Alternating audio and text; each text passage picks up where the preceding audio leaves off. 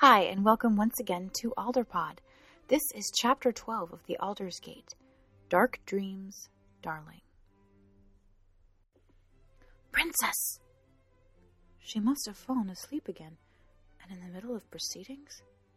It could have only been a second, but the dream, it was so real. Sylvan was home, and he came to her room, talking of strange things, his eyes dancing like fire. And someone had discovered her sketches she had been just about to scream in the dream when. Are you quite all right? It was Ferris, who was sitting in the chair next to her, hissing. He was adjacent to where the Queen was at the head of the table. Everyone's attention was now on Ellen, and she felt the blood in her cheeks rise. Do you need to step out a moment, Princess? No, no, I'm quite fine, Ellen managed, folding her hands together in as prim a manner as she could. She cleared her throat and nodded toward the queen. Pardon the interruption. Malis pursed her lips, the red lipstick she'd put on previously starting to bleed out into the lines around her mouth. She was far from amused, and had she not been wearing three coats of powder, Ellen imagined she'd be scarlet in the shops, too. I was saying, the Queen continued, the airship with the girls from the territories is set to arrive tomorrow morning, courtesy of the Oak. However, as you all know, there was something of a mishap in some of the more remote towns, and from what we can tell, it was mostly on account of the Order of the Asp. Ferris grunted. Ellen knew well enough his opinion of the Asp, and it was shared by most of the members at court. He had been waiting for years to figure out a way to dispose of the Border Knights and assign their duties to a more suitable order, like his beloved Oaks Guard. The dream was still flitting around Ellen's mind as she tried to concentrate on the matter at hand. Malis always insisted that she attend the meetings, especially considering that Caithra Bav, the High Counselor, was away on diplomatic mission to Soderin, consulting with King Alizar. Ellen envied the woman, not for the least of which was the simple fact that she was, in fact, far, far away from Malis. There are some reports that the conflict was instigated by the Oak, however, said Lord Emberley Page, an islander who'd been at court for the last year since the passing of his father. He was fairly handsome, but a bit aloof for Ellen's liking. He'd been considered for marriage, but measured not quite as impressive as Lord, Lord Darlington, her own Richard. Richard, her husband, was seated to the Queen's left, and he rolled his eyes immediately, dismissing Lord Emberley Page's comment with a wave of his hand. He wasn't ugly, at least there was that, Ellen thought. But that was no consolation for the fact that, try as she might, she did not love him. The man was a mystery to her, too hard and too distant. At the beginning of their courtship, she had been mesmerized by his chivalric ways, but once their vows had been exchanged, that quickly faded. And now? Ellen wasn't even sure she could count Richard among her friends. He was secretive, quiet, demanding. She wished Sylvan were at court again, but he was stationed far, far away from her, as far away as the Queen would have it. Bastards and princesses just couldn't be friends. Lord Darlington was a tall man with wheat blonde hair and a slightly olive complexion. His face was oval, his pale hair parted perfectly in the middle, and a long mustache covered his top lip. He looked like an Ardesian, though, through and through, handsome and sharp featured, a complete contrast to her fair skin and black curling hair. Ellen wasn't sure what the Queen had meant by compliment, but she surmised it had something to do with making, and further, conceiving and bringing a child to term, especially a girl. You're always ready to blame the Oak, said Richard, shaking his finger at Lord Emberley Page. It's because it's run by that wretch Gawain of Fenley. Well, I'll tell you. I've been among them, and they're nothing but rabble and refuse. The worst of the worst. No better than bandits. Lord Darlington, calm yourself, the Queen said evenly. Richard snapped his mouth shut and nodded complacently. Yes, Majesty.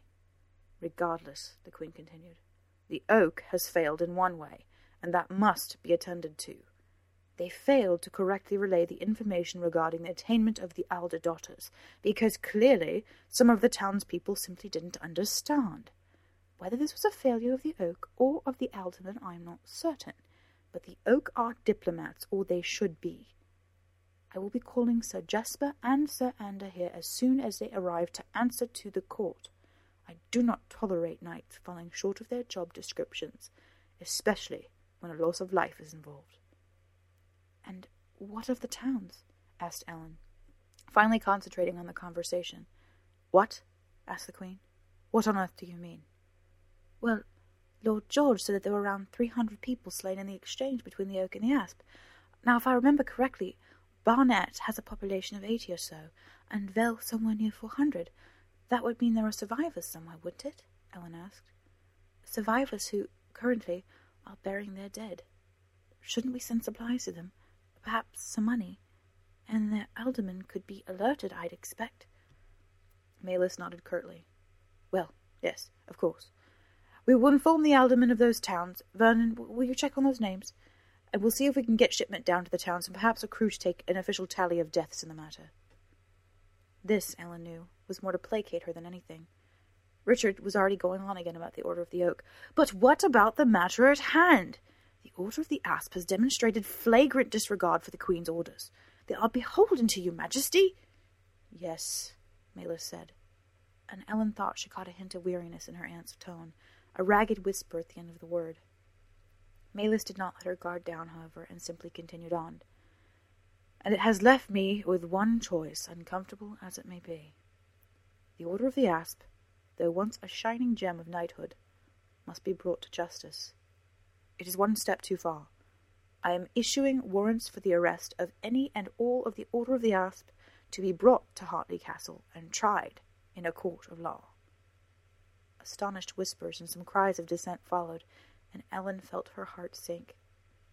She'd always had a rather romanticized idea of the Asp, that much was true. The roguish border knights in her mind were more the product of song than experience, Sylvan had told her that much. But dissolving the order? To Ellen's knowledge, the dissolution of an order had happened only once, that time being the Order of the Rose, after the attempted assassination of Queen Rihanna some eight decades past. But they had soon been restored after the intervention from the High Counselor at the time, insisting that such a rash act was a contradiction to the ideals that had built the monarchy to begin with. Each order, as different as it was, served its own purpose, and if one fell, so would they all. As those of you in the military council know, I have also recalled the bulk of the Rose, said the Queen, knocking the metal ball on the table a few times to get the court's attention. They are set to arrive this evening. With the arrival of the elder daughters and the recent threat in the south, I want maximum protection for my family and for myself. All Rose Guard are to report to me. Dispatches have already been sent out. All the Order of the Rose? Why, that meant Sylvan would be coming home, and Ellen hadn't seen him in three years. She felt the hairs on her arm rise. She had dreamed it. There were a few more matters up for debate, but Ellen was too excited now, contemplating seeing Sylvan again, that she did not pay attention for much. In the end, they were dismissed, and she let Richard escort her back to their suite. On the way, she couldn't help but glance at the walls and remember walking here with Sylvan. What was that? Richard asked. They were at the door of their suite, he was staring at Ellen, his brows knit over his eyes. Pardon? You said something. I did? Ellen asked.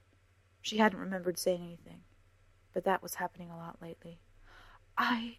I suppose I was just thinking of something amusing, she said. And what was that? There were two Rose Guard outside their door, a young fellow named Sir Cull and an older knight whom Ellen had practically grown up seeing guard her door, named Sir Avery. They both nodded to the couple as they passed them. Just, well, I think Ferris had a bit of food on his lapel, lied Ellen.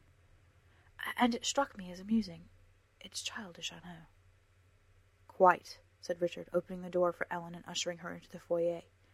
In spite of the fact she had to share her living space with Richard, thankfully the Queen had arranged separate bedrooms for the couple, as was the current fashion. She still loved walking in. The wood floors were a thin herringbone design, running the width and breadth of the room in varying shades of brown, gold, and black. The walls were hung with flowered tapestries, favorite works of art, and occasionally family heirlooms, including Ellen's father's suit of armor. The foyer opened up into the parlor, and then a sitting room. The bedrooms extended on each side the north room for Ellen, and the southern room for Richard, but hers had a marvelous view of the sea. You really might want to consider honing that sense of humor of yours, you know. If you plan to become queen, you need to learn to guard your emotions better. You're like an open book, Elle, said Richard. She hated how he called him Elle. Eleonora was too long, granted, but Ellen was just as fine a nickname. I can't help but feel the way I feel, said Ellen, pulling off her gloves. Her maid, Nella, helped her out of her shrug and put her robe about her shoulders. Davenport, Richard's butler, had already set out an afternoon snack, but just the smell of it turned Ellen's stomach. She had no appetite for the rich, garlicky foods for Richard so adored, and was waiting for her tea. I wasn't aware I was being judged so. By my husband, none the less. Richard went to the table and waited for Davenport to pour him a cup of tea before turning to Ellen again. Well, I'm also a member of the court, and I'm only advising you. I'm not the only one who takes your demeanour these days to be a little disconcerting. Disconcerting? Ellen asked, shooing Nella away. What in hell does that mean? Unsettling, Richard defined.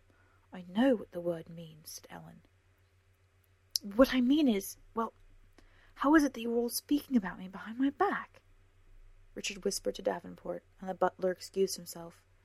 Lord Darlington smoothed his mustache with his thumb and forefinger, his lips puckered slightly as if it helped him to think. Ellen hated that expression. It made him look like a mole, she thought. It was high time for her Vialk. You practically fell asleep in the middle of the Queen's briefing today, Elle, said Richard, calmly, taking a sip of his tea. He dabbed at his mouth with his kerchief. You realize that if any one of us had done such a thing, we'd likely have been tossed out on our asses. But you are the princess. We must remember that. And therefore, you're afforded luxuries the rest of us are not. Why are you doing this? Ellen asked, her voice barely a whisper. Because you need to know, Elle. You need to understand you are being watched, measured. I know that. I have been watched every moment of my waking life. She had started crying, but she couldn't remember when that had happened. Perhaps you should see the physics. No, cried Ellen. I've already seen the physic. I don't want to see you. But Richard was quick. He had her in his arms before she could make her get away. She had been planning a swift exit to her bedroom. It was only twelve steps. She could always lock him out of it. His hands were like vices around her wrists, though, his breath hot in her ear. She squirmed, but he pulled her closer. You will listen to me, Richard said, shaking her. Straining, Ellen tried to twist out of his grasp, but he only squeezed harder. I am your husband. You spineless cur, she cried, kicking him in the shin, hard. She was wearing pointed toe boots, the current rage in fashion circles, and the impact was surprising, even to Richard, for he lessened his grip and then slapped Ellen so she stumbled back and fell to the floor. Fine. You have it your way, you brat, said Richard, rubbing his shin ruefully. Go away to your little room. Go on, then. Sing your pretty little songs and draw your silly little pictures. When you decide to start acting like a woman, I'll be waiting. Ellen stumbled to her room and slammed the door shut with her as much force as she could. She heard the windows shudder with the change of pressure. Finding it hard to breathe, she loosened her corset as best she could without Nella's help and went to sit at her writing desk. She would find her designs and pore over them for a few minutes. That would clear her head. So what if they had mocked her? So what if her designs were strange and unusual? They were the only things these days that made her happy. Wiping her nose in the back of her hand, decidedly unladylike and deliberate, Ellen took the key from around her wrist and unlocked the hidden drawer in her desk. The metal was cold in her hand, and she heard the gears behind the mechanism turn and click then give way. But when she put her hand in to retrieve her blueprints, she stopped in shock. They were gone. Frantically, she felt around the cubby, up and down, and then pulled out a sheaf of paper folded in two. Her heart was racing, and she opened the note with trembling fingers. Taken, it read, for safe keeping. There was no signature, no mark, not even a seal. Someone had broken into her room and taken away the only thing she had to herself, the only secret she'd kept. And not for the last time, Ellen pondered the drop from her window to the sea.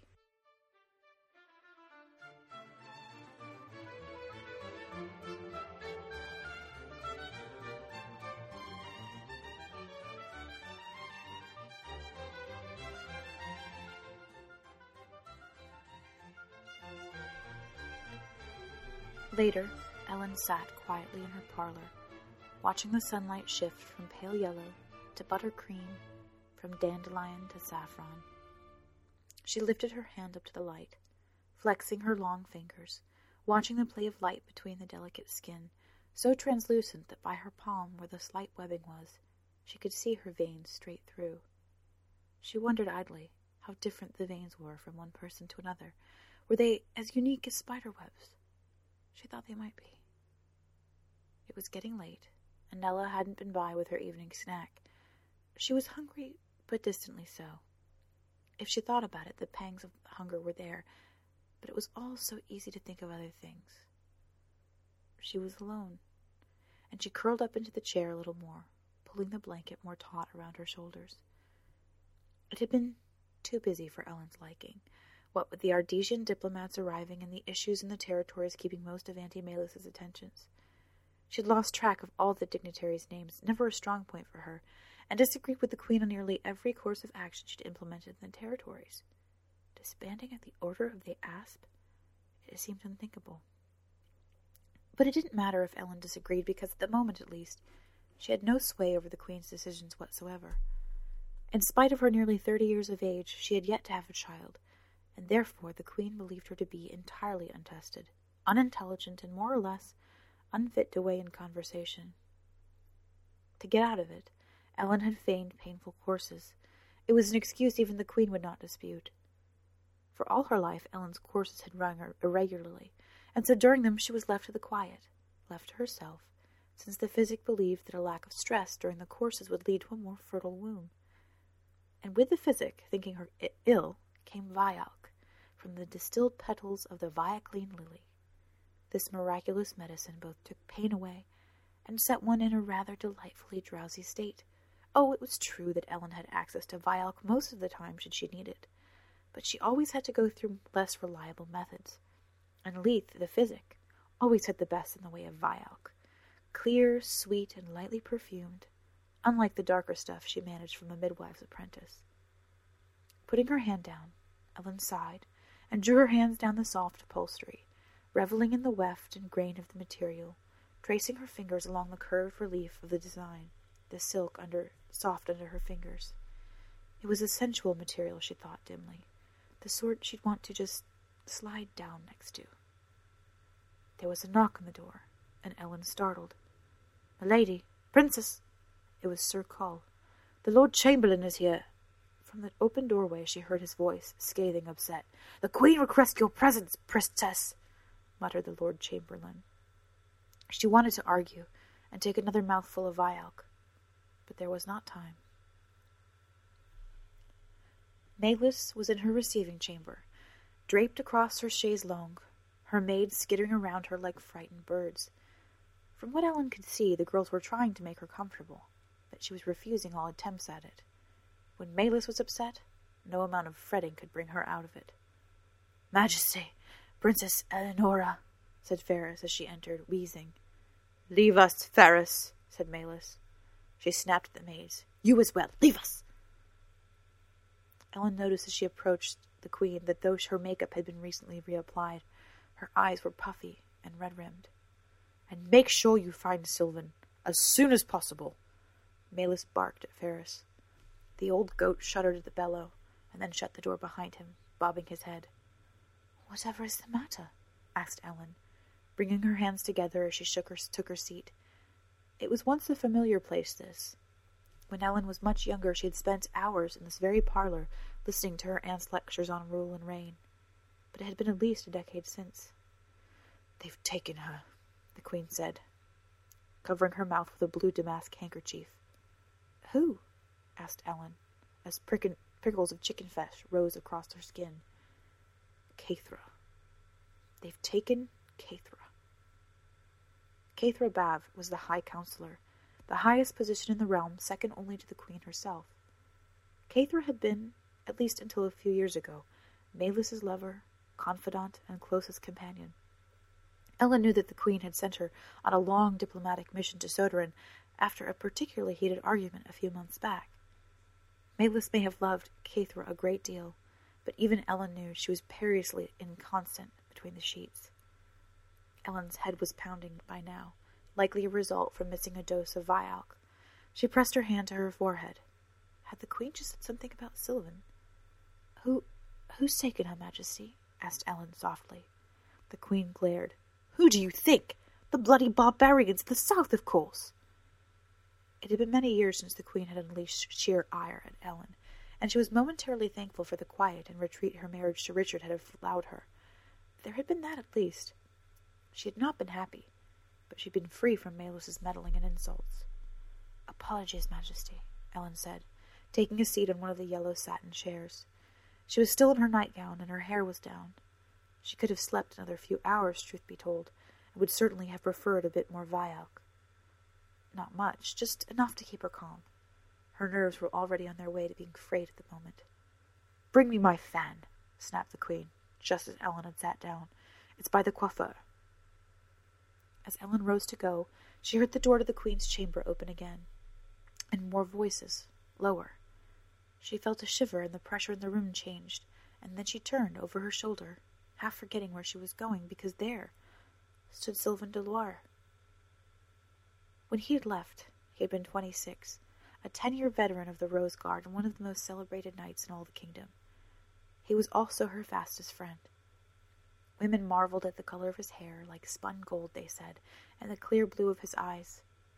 His features were a combination of his father's leonine eyes and hairline, and the softer underclass nose and mouth of his mother, Leanne Loire.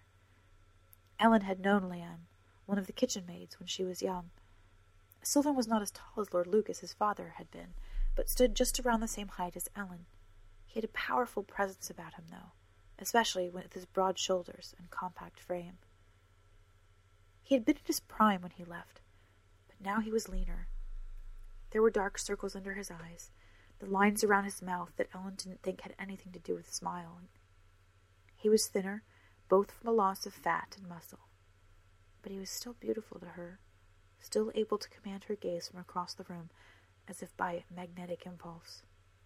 Nephew, Melis said, rising, going to him. He took her in his arms and looked straight at Ellen, his mouth opened slightly as if to speak, but he did not. The queen sobbed as her nephew, baffled, held her. Ellen watched them, perplexed.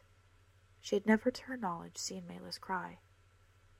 But she could not take her eyes off of Sylvan, the familiarity of his face, the lines she knew so well. To save bursting into tears of joy of seeing him, and the regret of missing him for so long, she walked to the coiffeur and found the ivory and ostrich plume fan, stared at it a moment before turning back to her aunt and cousin. By the time she had gathered herself, Sylvan had helped Melis back into her seat, and she was explaining him the situation. I am becoming an old woman, said the queen snatching the fan from Ellen as she approached and then fanning herself fretfully. I feel I have made decisions with which I cannot live. Distance people I cannot live without. She paused, blinking up at Ellen. By the gods, I expect you two haven't seen one another yet. No, Majesty, Sylvan said, seating himself. One of the buttons at the top of his uniform had unfastened, and he went to work securing it again before looking up once more. I've been indisposed since my return, as you know. With all the trouble in the Order of the Rose, there's been much to deal with in terms of managing the knights. Ellen hated her quiet nature. Even now, before Sylvan, she couldn't even find a word to say. She simply nodded, and then smiled what she felt like must have been a ghastly grin. Her hair was down and curling everywhere. She had no makeup. She was coming off of her last dose of Vialk. Though Sylvan had weathered in three years, years, he must undoubtedly look better than her. There will be time, I hope, for the queen paused to fan herself a little more. Ellen thought she noticed the feathers shaking a little more than could be attributed to the breeze. No, no, I am doing this wrong. Melis took a deep breath, snapping shut the fan. She held it like a baton, her white hands gripping it hard. I must confess I acted hastily towards you both, she said, her red lips working hard to pronounce every bit of the apology, as if the admission of wrongdoing somehow pained her. Three years is a long time to suffer on account of the sin of your youth. And I, I should know better now, old as I am, that in spite of all my plans and strategies, there are some issues I cannot have power over. The pit of Ellen's stomach swam. She could not look at Sylvan. You loved each other. I knew it from the youngest of ages, and I knew there would be a risk allowing Sylvan such close assignment here, she said, almost hoarse. Ellen could not tell if it was emotion or if the queen was simply tired. But I chose to ignore it. I chose to rely on Ellen's level head to guide her to make the right choices, but, as I was in my youth, I could not make my heart do as I willed it. Queen Melis had borne six children with her husband, Lord Edgar Vizina, before his death at the ripe age of seventy. They had been nearly thirty years apart in age. Ten years before his death, Caithra Bav arrived at court. Vibrant, beautiful, intelligent. She changed me, Melis had once said to Ellen when she was about sixteen. Sylvan was staring at the Queen, quiet. The Queen continued, As if we didn't have enough to concern us. The Asp rebelling in the territories, the Ardesians pressuring in the east, the tribes assaulting villages in the north, and now the Soderan. What have they done precisely? asked Sylvan. What do you think they've done? the Queen said. They've taken Caithra for ransom. Two weeks ago, I just received the letter. Damn, but their courier was slow. I am frightened out of my mind on this, and feel this is in some way retribution for the way I have treated the two of you. You have always done what you felt was best, Sylvan said, looking intently at Melis. Ellen had always been a little jealous of their relationship. For Melis, she no doubt found a kindred spirit in Sylvan, what with his cunning and his personality. He was the sort of son she'd never had. Melis even smiled a little, reaching out to take Sylvan's hand. As if she'd heard Ellen's thoughts, she said, My sons were such disappointments to me. All their father, and no Landly in them at all, no sign of the great Kareen the First, no strength, all vice. In you, in you both, I put so many hopes and dreams. She rose from her seat, dismissing Sylvan as he went to stand to help her up. She spoke softly now, her voice losing some of its characteristic acid tone. I cannot turn a bastard into a true son, but I can repair a bit of what I have done. You are both adults, inasmuch as you can be, and seeing your unhappiness these years has bruised me.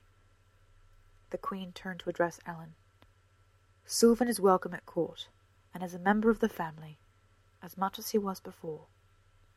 I expect, as a married woman, you will act accordingly. I was all Ellen managed. But Sylvan will not be here long. Ellen, you and I have work to do here with the newest arrivals from the rest of the continent and isles, the girls I spoke to you of, and I cannot spare you elsewhere. Nor can I spare many of my Rose Guard. But, Sylvan, I will ask that you travel south to Soderan to meet up with Sir Corbin's Asp retinue. I thought you disbanded them, asked Sylvan. Melis frowned. I did not send specific orders to Sir Corbin's retinue. I have only called for the arrest and custody of Din, Gawain, and Renman, and any aiding and abetting them. But Corbin has always been a good contact, and he patrols the borders. If anyone will help you find her, it's him. I see, replied Sylvan. You will be dispatched in three days, with ten knights of your choosing from the Order of the Rose, and three dozen mounted soldiers, he said quickly. Of course, Majesty. And Ellen, I need you first thing tomorrow in the first group of girls' arrival at the court. The last thing we want is another debacle, and clearly the only people I can trust are those closest to me. Ellen stared at the Queen, then nodding, replying as Sylvan had. Now, Sylvan, escort the princess back to her chambers before her husband starts asking questions, won't you?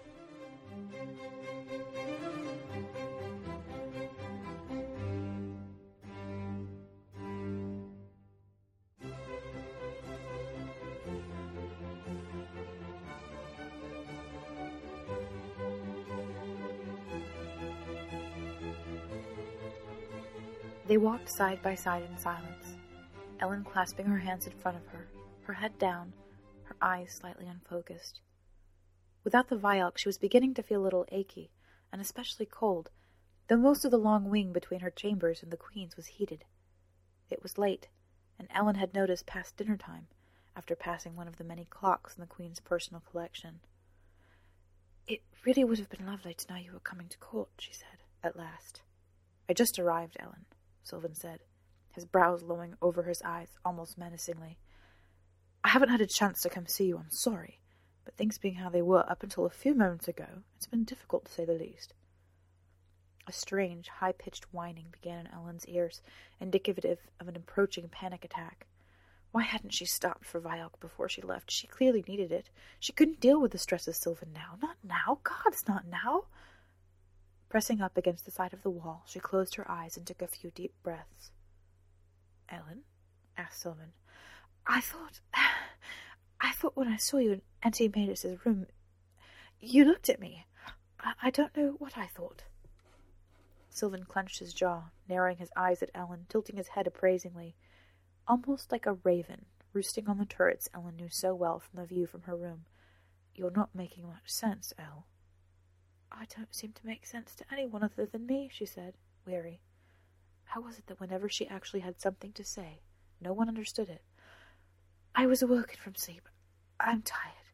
I should go to sleep. Pardon the interruption, Sylvan said, turning back around.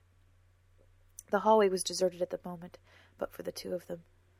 Ellen felt her heartbeat accelerate, watching Sylvan. The memory of their coupling had faded with the years, but there were still details she remembered all too easily.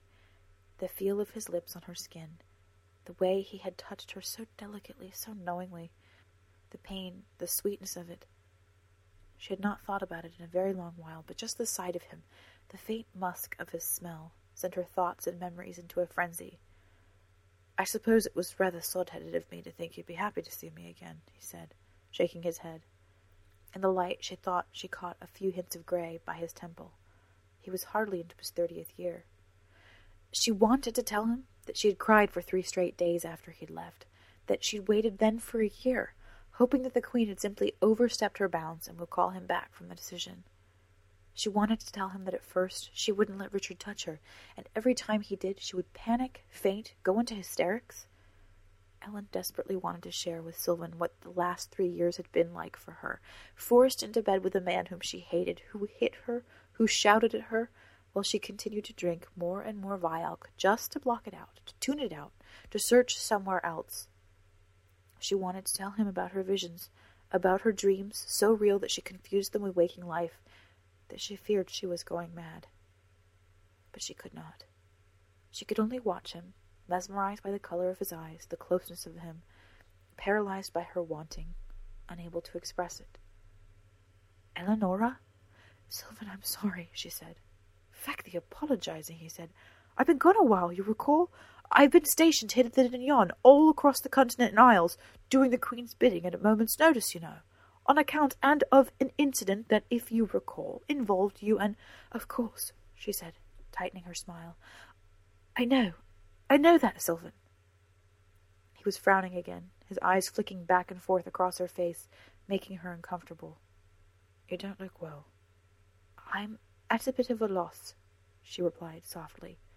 In regards to what exactly? Sylvan asked. Everything, she said, willing that she could express the fullness of what she meant to him. You must realize that, in spite of all the difficulties of our parting, I, I am none the less rather different. Clearly. And what's that supposed to mean? Exactly what it means. Let us continue toward your apartment. No, no, said Ellen, grasping the railing with her hands, shaking her head for greater effect. Perhaps it was the lack of Vialk in her system, but she quite suddenly did not want to do as she had been told, and was most certain that if she saw Richard right now, she'd likely stab her letter opener through his heart. I'd just like to stay right here. Sylvan drew his hand down his cheek, exasperated with her. Listen, Ellen. I'm not about to risk the freedom I've just been given to walk about my own home like a free knight rather than a slave. I know, I know. Just give me a moment she sighed. The knight sighed, waited. Is that bad? Worse, she said, pressing her fingers to her eyes until she saw spots. But in a few moments I'll have composed myself enough to walk back through the door and hopefully right into my own bedroom, my own bed, and fall fast asleep. And tomorrow I can wake up and help the Queen with whatever it is she needs my help with because that's what I do, Sylvan. It's what I do every day. I'm sorry, he said. You have your duties. I have mine, she said. Whatever closeness had been there between them moments ago had dissipated. Now she felt a growing emptiness. No, I mean, for what happened, Sylvan said. For before. I couldn't write. I couldn't tell you what. I'm not sorry, Ellen said. She paused and headed toward her door then looked back over her shoulder. It'll get worse before it gets better.